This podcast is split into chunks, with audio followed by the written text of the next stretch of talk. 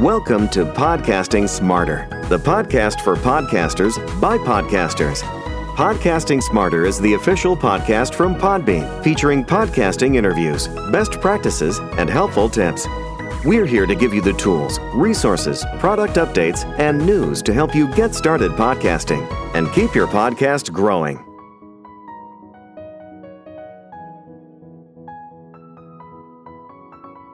Hello, and welcome to Podcasting Smarter. This is Norma Jean Belenke, Podbean's head of events. And in today's episode, we'll be speaking with Bethany Hawkins, the creator of Crackers and Soup and the podcast Chatting Over Chowder on podcast entrepreneurship, how to start your own podcast company, how to create offerings, and so much more. Stay tuned, and here we go. Hi, Bethany. How's it going? Hi, Norma Jean. I'm so excited to talk to you. Every time I talk to you, it's just my heart gets filled with so much happiness and love. Oh, I am so happy to be here as well and to share your journey and talk all about podcast entrepreneurship. So, first of all, tell us a little bit about yourself and how you got started with Crackers and Soup and what is Crackers and Soup? So, Crackers and Soup is a delicious meal, but it is also a podcast production and management company that I created in 2019. I was in the corporate world for 18 plus years, and I was like, okay, I'm done with this. Thank you for playing. I want to create a business. And three years before I decided to create this business, I was introduced to podcasts and became obsessed. So, I wanted to do something that I was absolutely obsessed with and that I wasn't going to be bored with, and something that was going to allow me to learn as well as get those foldable dollar bills. So I concentrated my business on podcasting, and that is where we are today. Fantastic. where we are today. And tell us a little bit how you got into podcasting because for everybody, it's a different journey of how they got into podcasting, whether it's you had a podcast, you went to journalism school, you know, tell us a little bit about how you jumped in with both feet. I didn't do any of those things. Um, my, my, degrees and certifications are actually in criminal justice and paralegal certifications and studies, which has served me very well in the podcasting industry. but what I did have was tenacity and transferable skills. So when you are in the corporate world, you have to be organized. You have to have the gumption to learn how to do things yourself. So I brought all of those transferable skills that I had curated and nurtured for almost two decades into the podcasting realm. So I did what I always do. I research. I went about buying courses. I went about going to YouTube, and figuring out how to do particulars. I ended up retaining coaches and audio engineers to teach me how to navigate editing as well as how to write show notes, how to how to produce, how to what it looks like to go into a recording studio and ask people to do a line 3 4 times when they are just parched and exhausted. So all I I am a just avid learner. I'm a ferocious learner. Um, I never think that I know it all. Um, I'm always looking for an opportunity to learn. So all of those skills, I was able to create a lucrative business, and now I have team members and employees, and I joined groups to kind of teach me how to go about podcasting as well as how to go about creating a business. And in one of those very supportive, amazing groups, this woman had dropped her newest podcast episode and I was just getting started. And I asked her if I could do her show notes because I noticed she didn't have any show notes. And I really enjoyed her podcast. And she said, absolutely. And that is literally how I got my first podcasting gig. Amazing. Amazing. And I mean, it just sounds like you took a lot of that like tenacity from other other jobs, other roles, and you really applied it to something that you love, podcasting. And with that first client or with that first experience, it's something where, you know, you saw a way to add value for them and you said, Hey, you know, I can write your show notes. How about you, you know, give me a shot? And so I think that's that's such an important aspect for everybody out there who's like, oh, am I that, you know, there's that perpetual question am I good enough? am I qualified enough? And I think, you know, we all get better with time and it just takes that initiative to get started. So that's such a that's such an important aspect and beautiful story about how you got into podcasting. And for everybody out there listening, it's so true, right? There's people who you know, go to audio documentary and journalism school. There's people who start a podcast and go from there. There's people who start production companies because they are good at writing show notes or editing or all of those things. But it's really, there's no, you know, there's no cookie cutter journey there's no law school of podcasting yet. So it's definitely beautiful and interesting and exciting to hear how so many different people enter the industry. And you did say that you have an eight, uh, you had an 18 year career in criminal justice. So what skills did you use from that career uh, within podcasting when you were first starting and then now with Crackers and Soup? I use all of the skills. So I had to be articulate when I was I was an office administrator for a district attorney's office. So I had to go about dealing with million dollar budgets. I had to be organized. I had to show people how um I had to show people why we deserved another position. I had to have statistical backup for the need for other positions. I had to write grants um, for one of the positions within the body of the office. I was responsible for hiring and firing. So all of those kind of standard operate operating procedures is what I brought into my business as well as what I brought into podcasting.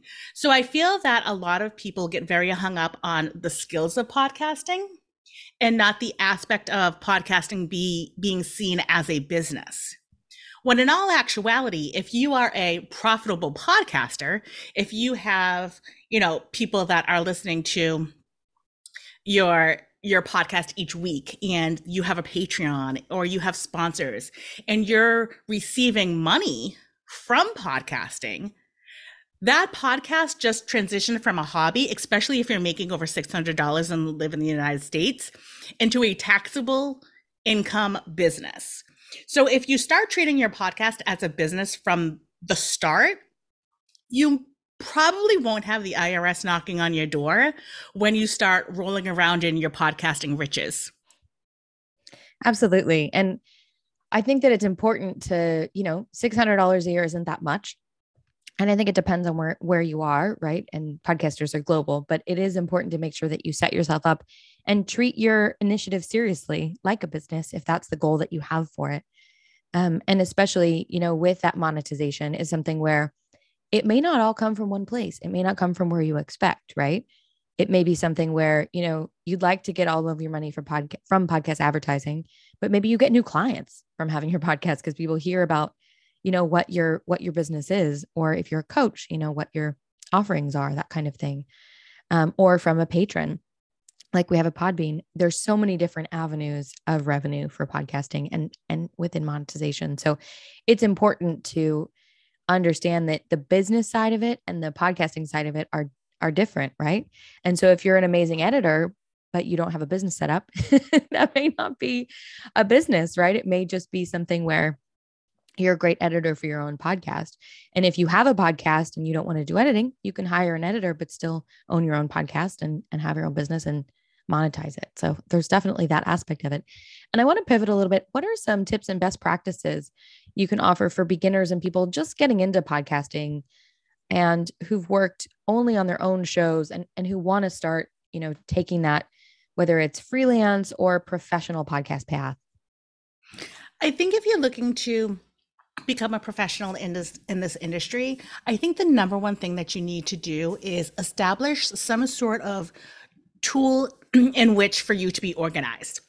So if you're if you're working on your own podcast, it's very easy to kind of navigate through and f- figure out oh where's that audio or what i'm go- what am i going to do for repurposing content but when you're introducing outside entities into paying you for an amazing podcasting experience i think the thing that sets you up for success is having everything all in one place and being able to show your client where everything is going to be, how it's going to be uploaded, and letting them know when their deliverables are going to be received.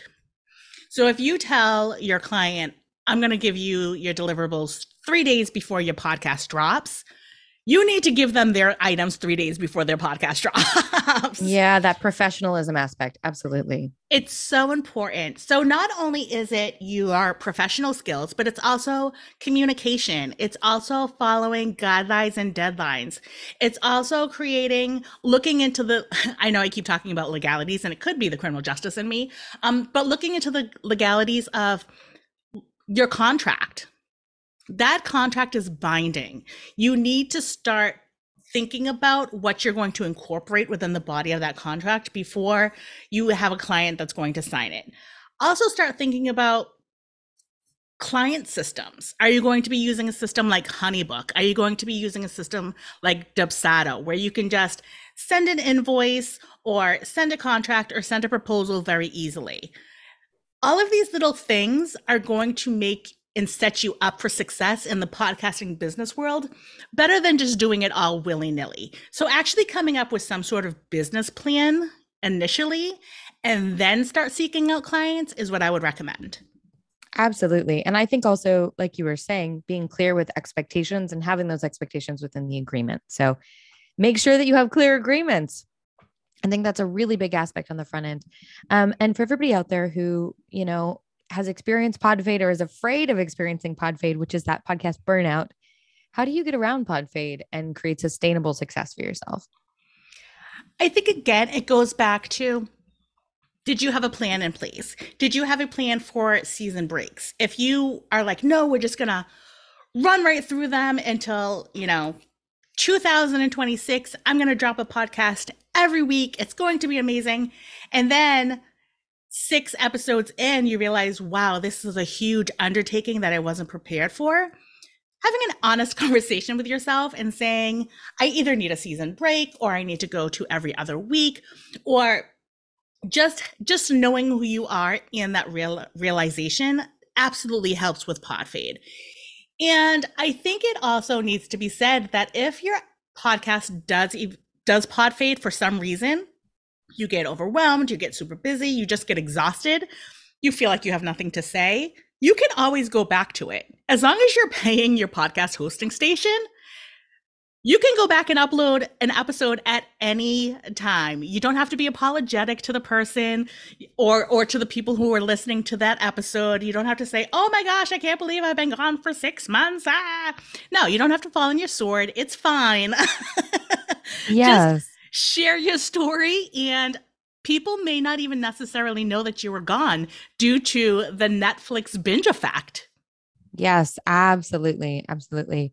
And that's the thing, right? Like with Podbean, we're a hosting company. And so when you have your podcast hosted with us, you know, if you if you miss a month, if you miss a year, you know, as long as you're hosted with us, those episodes are going to be there. They're evergreen, right? And so people can still find your show and listen to your show and be excited about it. So I think that's a really great aspect as well.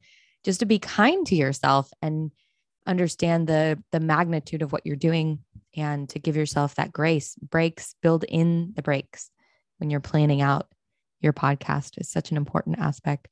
And you know, you've started you've started Crackers and Soup um, you know, it's your own business and you have gotten clients successfully.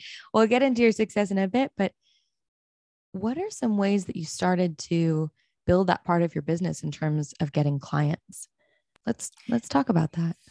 I love that. It's uh, my clients and my team members are absolutely my favorite part of my company because I get to work with just the most amazingly dope women who I never would have met and our paths probably never would have crossed if I didn't open up this business. So I am so eternally grateful.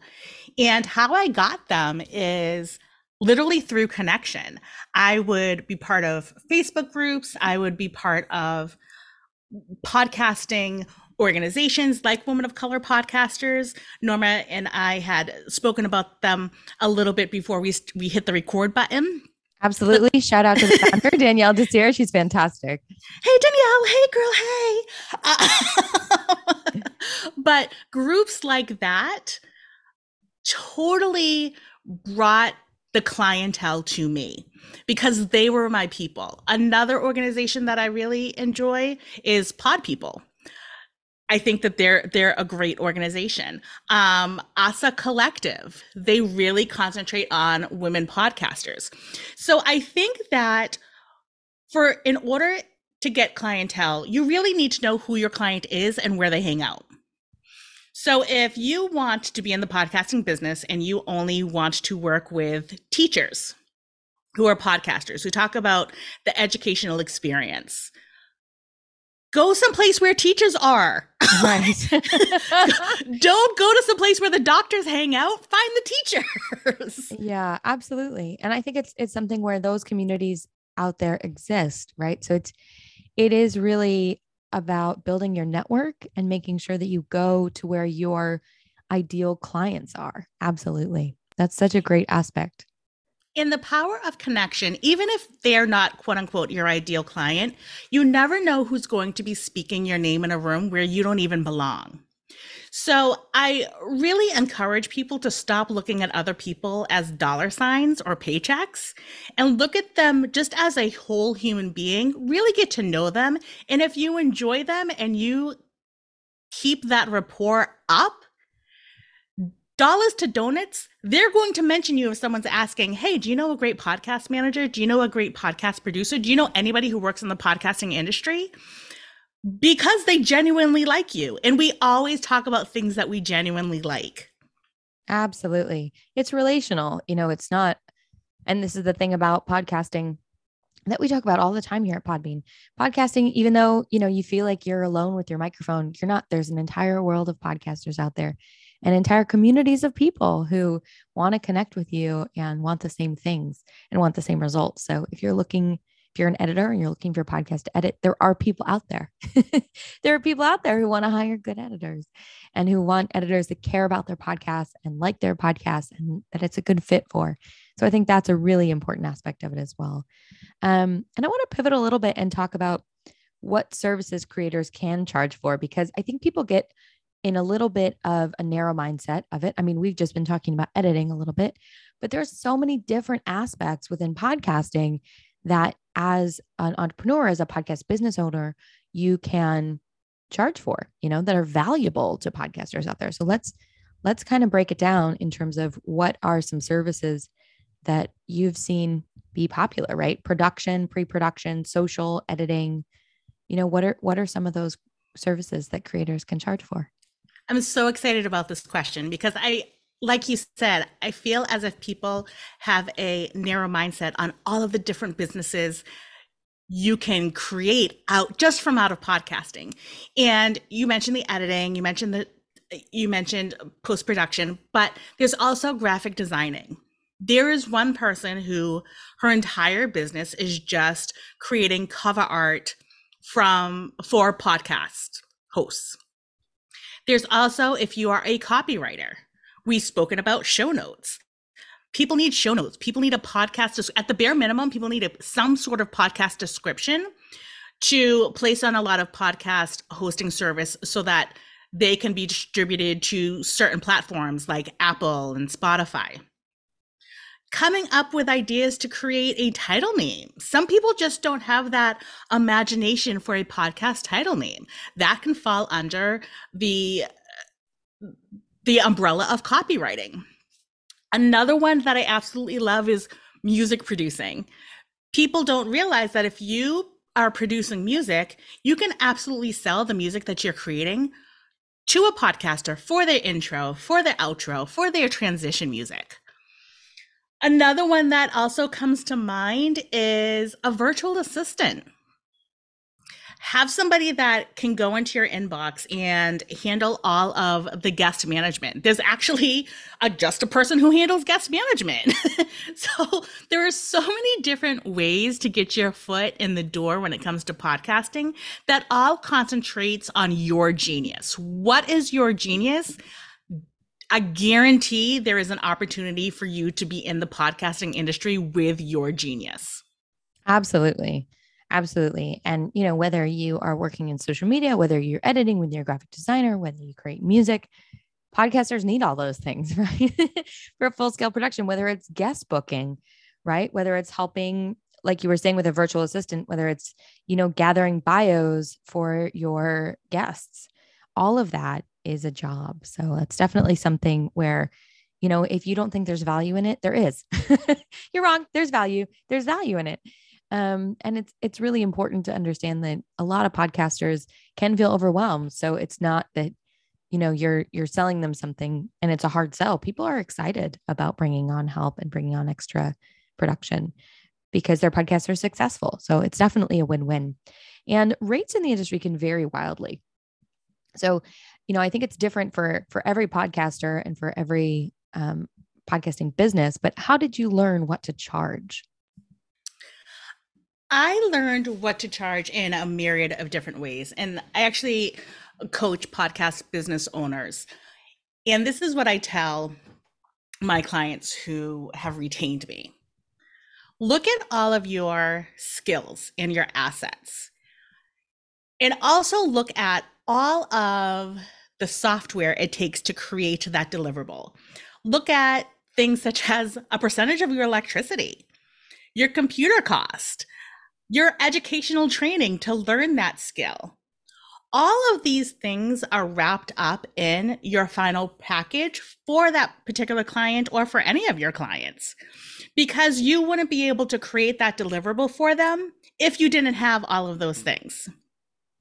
So for me, when I was trying to figure out packaging, I my, in my prices, I looked at all of those things and then I looked a little bit at what other people were doing in the industry, but I really didn't take a lot of of stock in that because there was such a huge variation.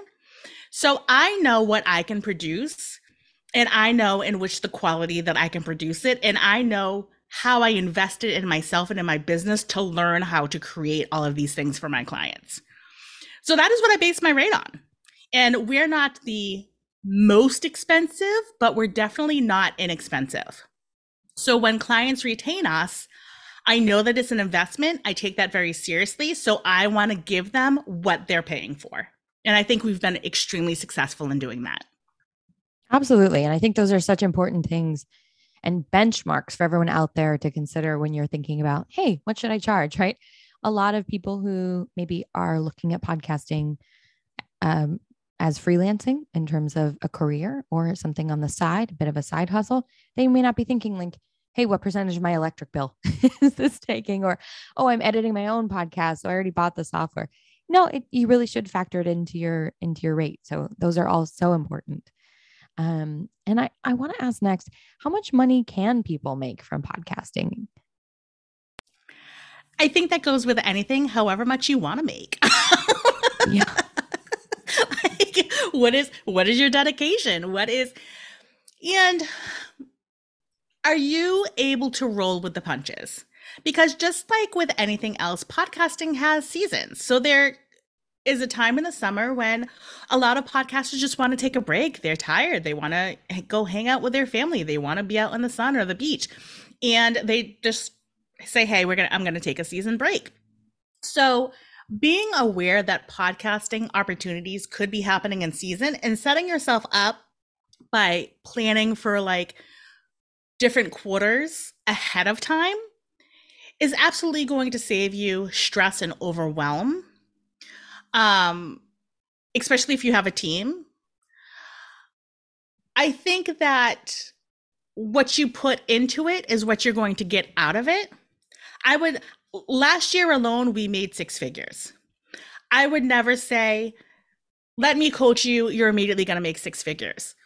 Because maybe that's not what you want. Maybe that's not something that you are excelling to do. Maybe you're just trying to get your dog some dental surgery or something. Like I don't, I don't know your life. I don't know what you want. right. Like what are your goals? Exactly. Yes. Exactly. And I think that that's that's something that I think is so important to remember, but you know, like you said, you reached the six figure mark and that's huge, huge. So congratulations there.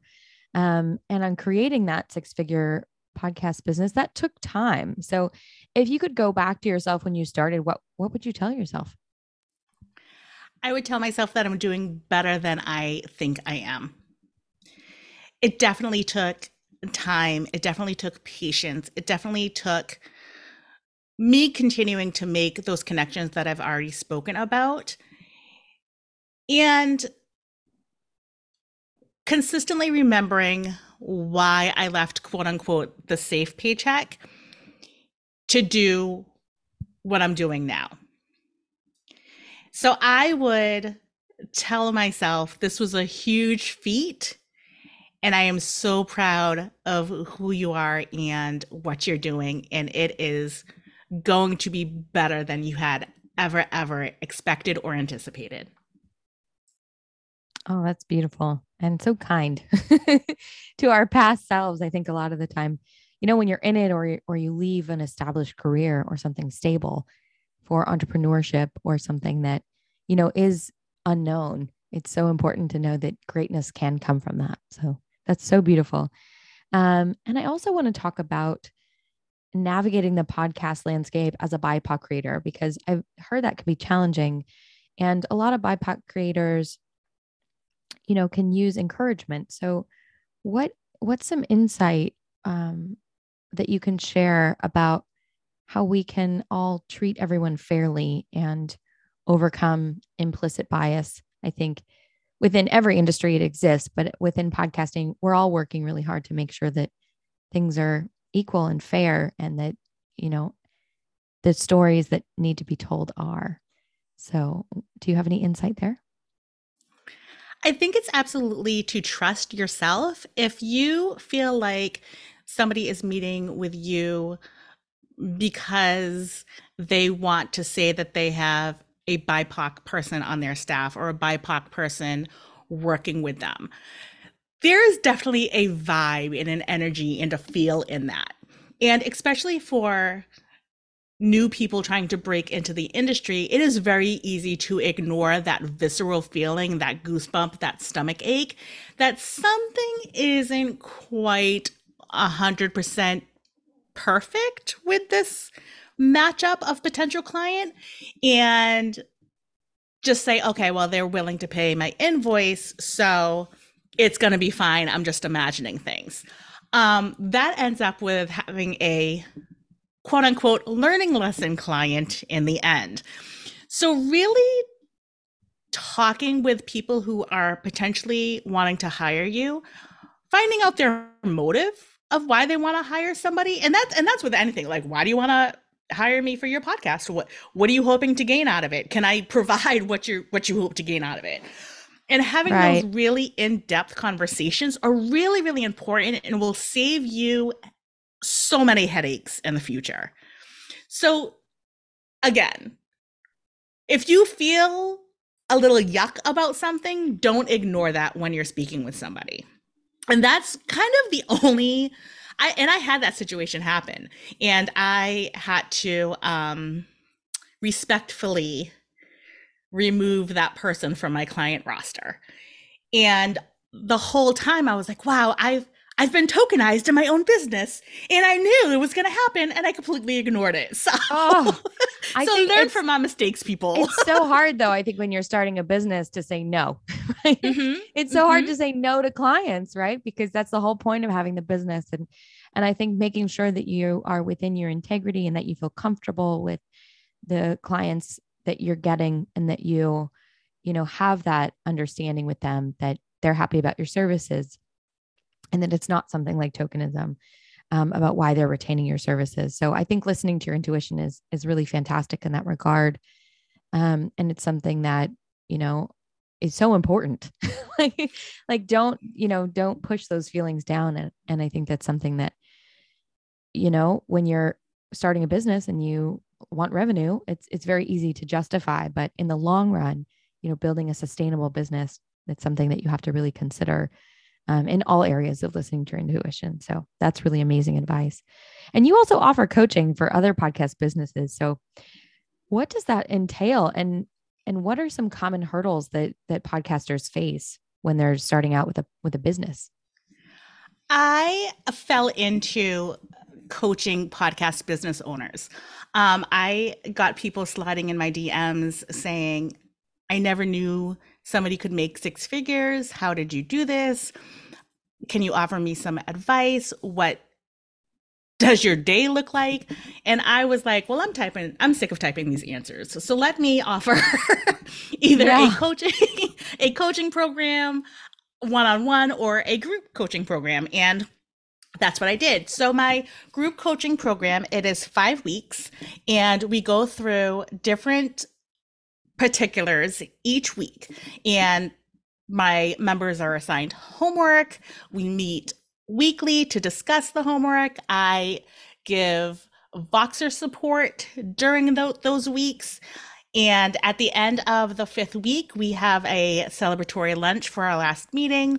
We talk about reflections, and I make them tell me what goals they have for their business for the next four months. And then I follow up with them within that four month period to see if they are doing what they said they're going to do. So there is a lot of accountability.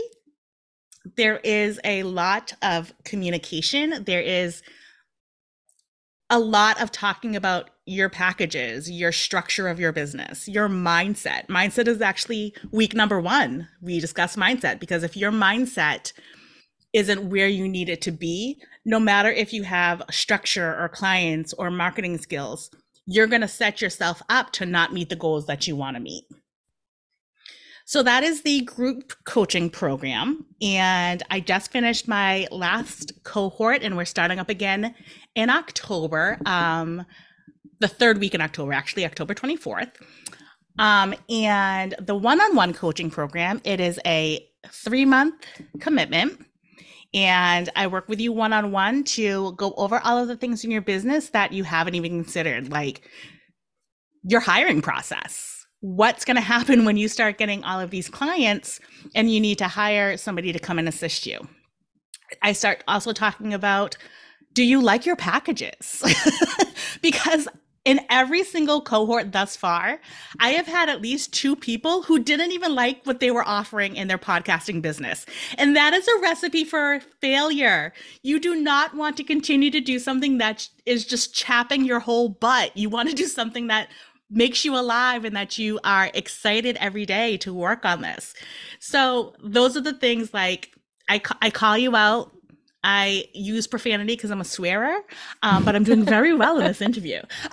Good job, good job. We are we are we are pretty neutral here at Podcasting Smarter at Podbean. We want everybody to be able to listen, so we prefer not yes. to mark the episodes as explicit. But I think that's really great advice. You know, being really excited about what you're offering and having that support because when you start a business it can feel really lonely you can feel like you're the only one doing it and that can feel really hard for a lot of people so that's definitely something that you know it sounds like a lot of podcasters would find useful because they'll have that support um so that's fantastic and then um i just want to ask you one last quick question where in the industry where do you think the industry is headed because podcasting is growing at such an exponential rate here at Podbean. You know, we host over 600,000 podcasts. So we're really growing. Um, and so what have you seen in terms of podcasting that you think is going to going to continue and expand? I love that BIPOC and women are coming together and getting their voices heard in this medium and in this industry. And I want to encourage as many BIPOC and women as possible to start off now because it is important and it's and it's encouraged to start when it this medium is still young so that we can shift how it operates so we can add our ideas on how there should continue to be a low barrier of entry.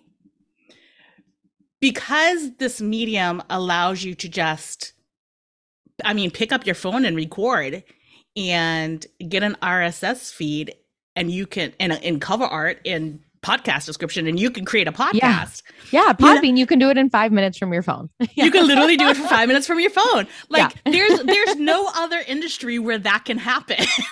right. So if we're able to create the foundation now, it will prevent what usually happens, which is a lot of dare I say white males come in, dominate it, and then allow who they want allowed to come in. So I'm hoping, fingers crossed, that with podcasting growing as it is, that it's allowing everybody to come in and have a piece of the pie Absolutely. and share that generally within each of their generations. Absolutely. Oh, well, we share that vision here with you at Podbean. Um, and we'll have your links in the comments. But before we end, let us know how to get in touch with you and how people can reach out to you. And we didn't even go over chatting over chowder, which is your podcast. If you want to give a quick shout out, um, tell us a bit about it. Sure. Chatting Over Chowder is an award winning podcast. And we talk to women in the podcasting industry about what podcasts they listen to while literally eating chowder. Yes, we send our guests soup or chowder. It doesn't have to be chowder. Some people don't like the thickness. Um, but we give them we give them a link and they choose whatever soup or chowder that they like. And yeah, we send it we send it to them it's an amazing. I I love it. I love getting new podcast ideas from people from women in this industry that I just adore and respect. And it is just a business write-off way for me to kiki, kiki it up with my friends. So yeah, that's oh, that's the best though. And I think that's how so many podcasters get into having a podcasting business, right? We love it. We have our own shows and we just want to you know continue to dig our dig our hands in even further into the industry because it's so much fun and and like you said, there's so many friends in podcasting. So, Bethany Hawkins, it has been such a pleasure. We'll have all of your links here in the show notes. And thank you for joining us on Podcasting Smarter. Thank you for having me, Norma Jean. Thank you so much for joining us for this episode of Podcasting Smarter. If you have any podcasting questions or want to get in touch, send us an email at podcastingsmarter at podbean.com. Thanks so much and happy podcasting.